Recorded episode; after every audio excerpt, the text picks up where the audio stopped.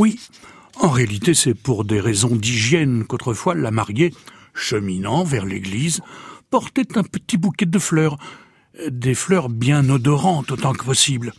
Parce que, à l'époque où il n'y avait pas une salle de bain dans chaque maison, on se lavait forcément plus rarement qu'aujourd'hui, et la petite fiancée, qui avait peut-être trouvé le moyen de prendre un bain trois ou quatre jours avant la noce, risquait, le jour J venu, de sentir un peu le retour de la transpiration. Aussi, eh bien, on la munissait de ce qui est devenu le célèbre bouquet de la mariée.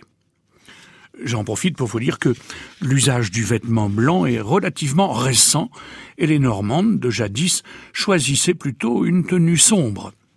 S'agissant du bouquet, il y avait aussi la rose blanche que l'on accrochait autour d'un petit miroir derrière la coiffe au-dessus d'un chignon. C'était ce que l'on appelait la relique, la relique étant l'emblème de la virginité que le jeune marié accrochait le lendemain de la nuit de noces à la tête du lit conjugal.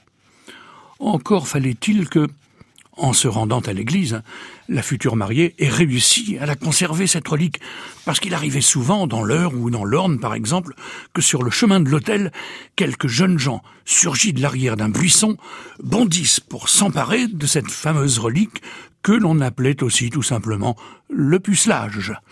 Une relique qui avait été offerte à la mariée par toutes ses amies du village.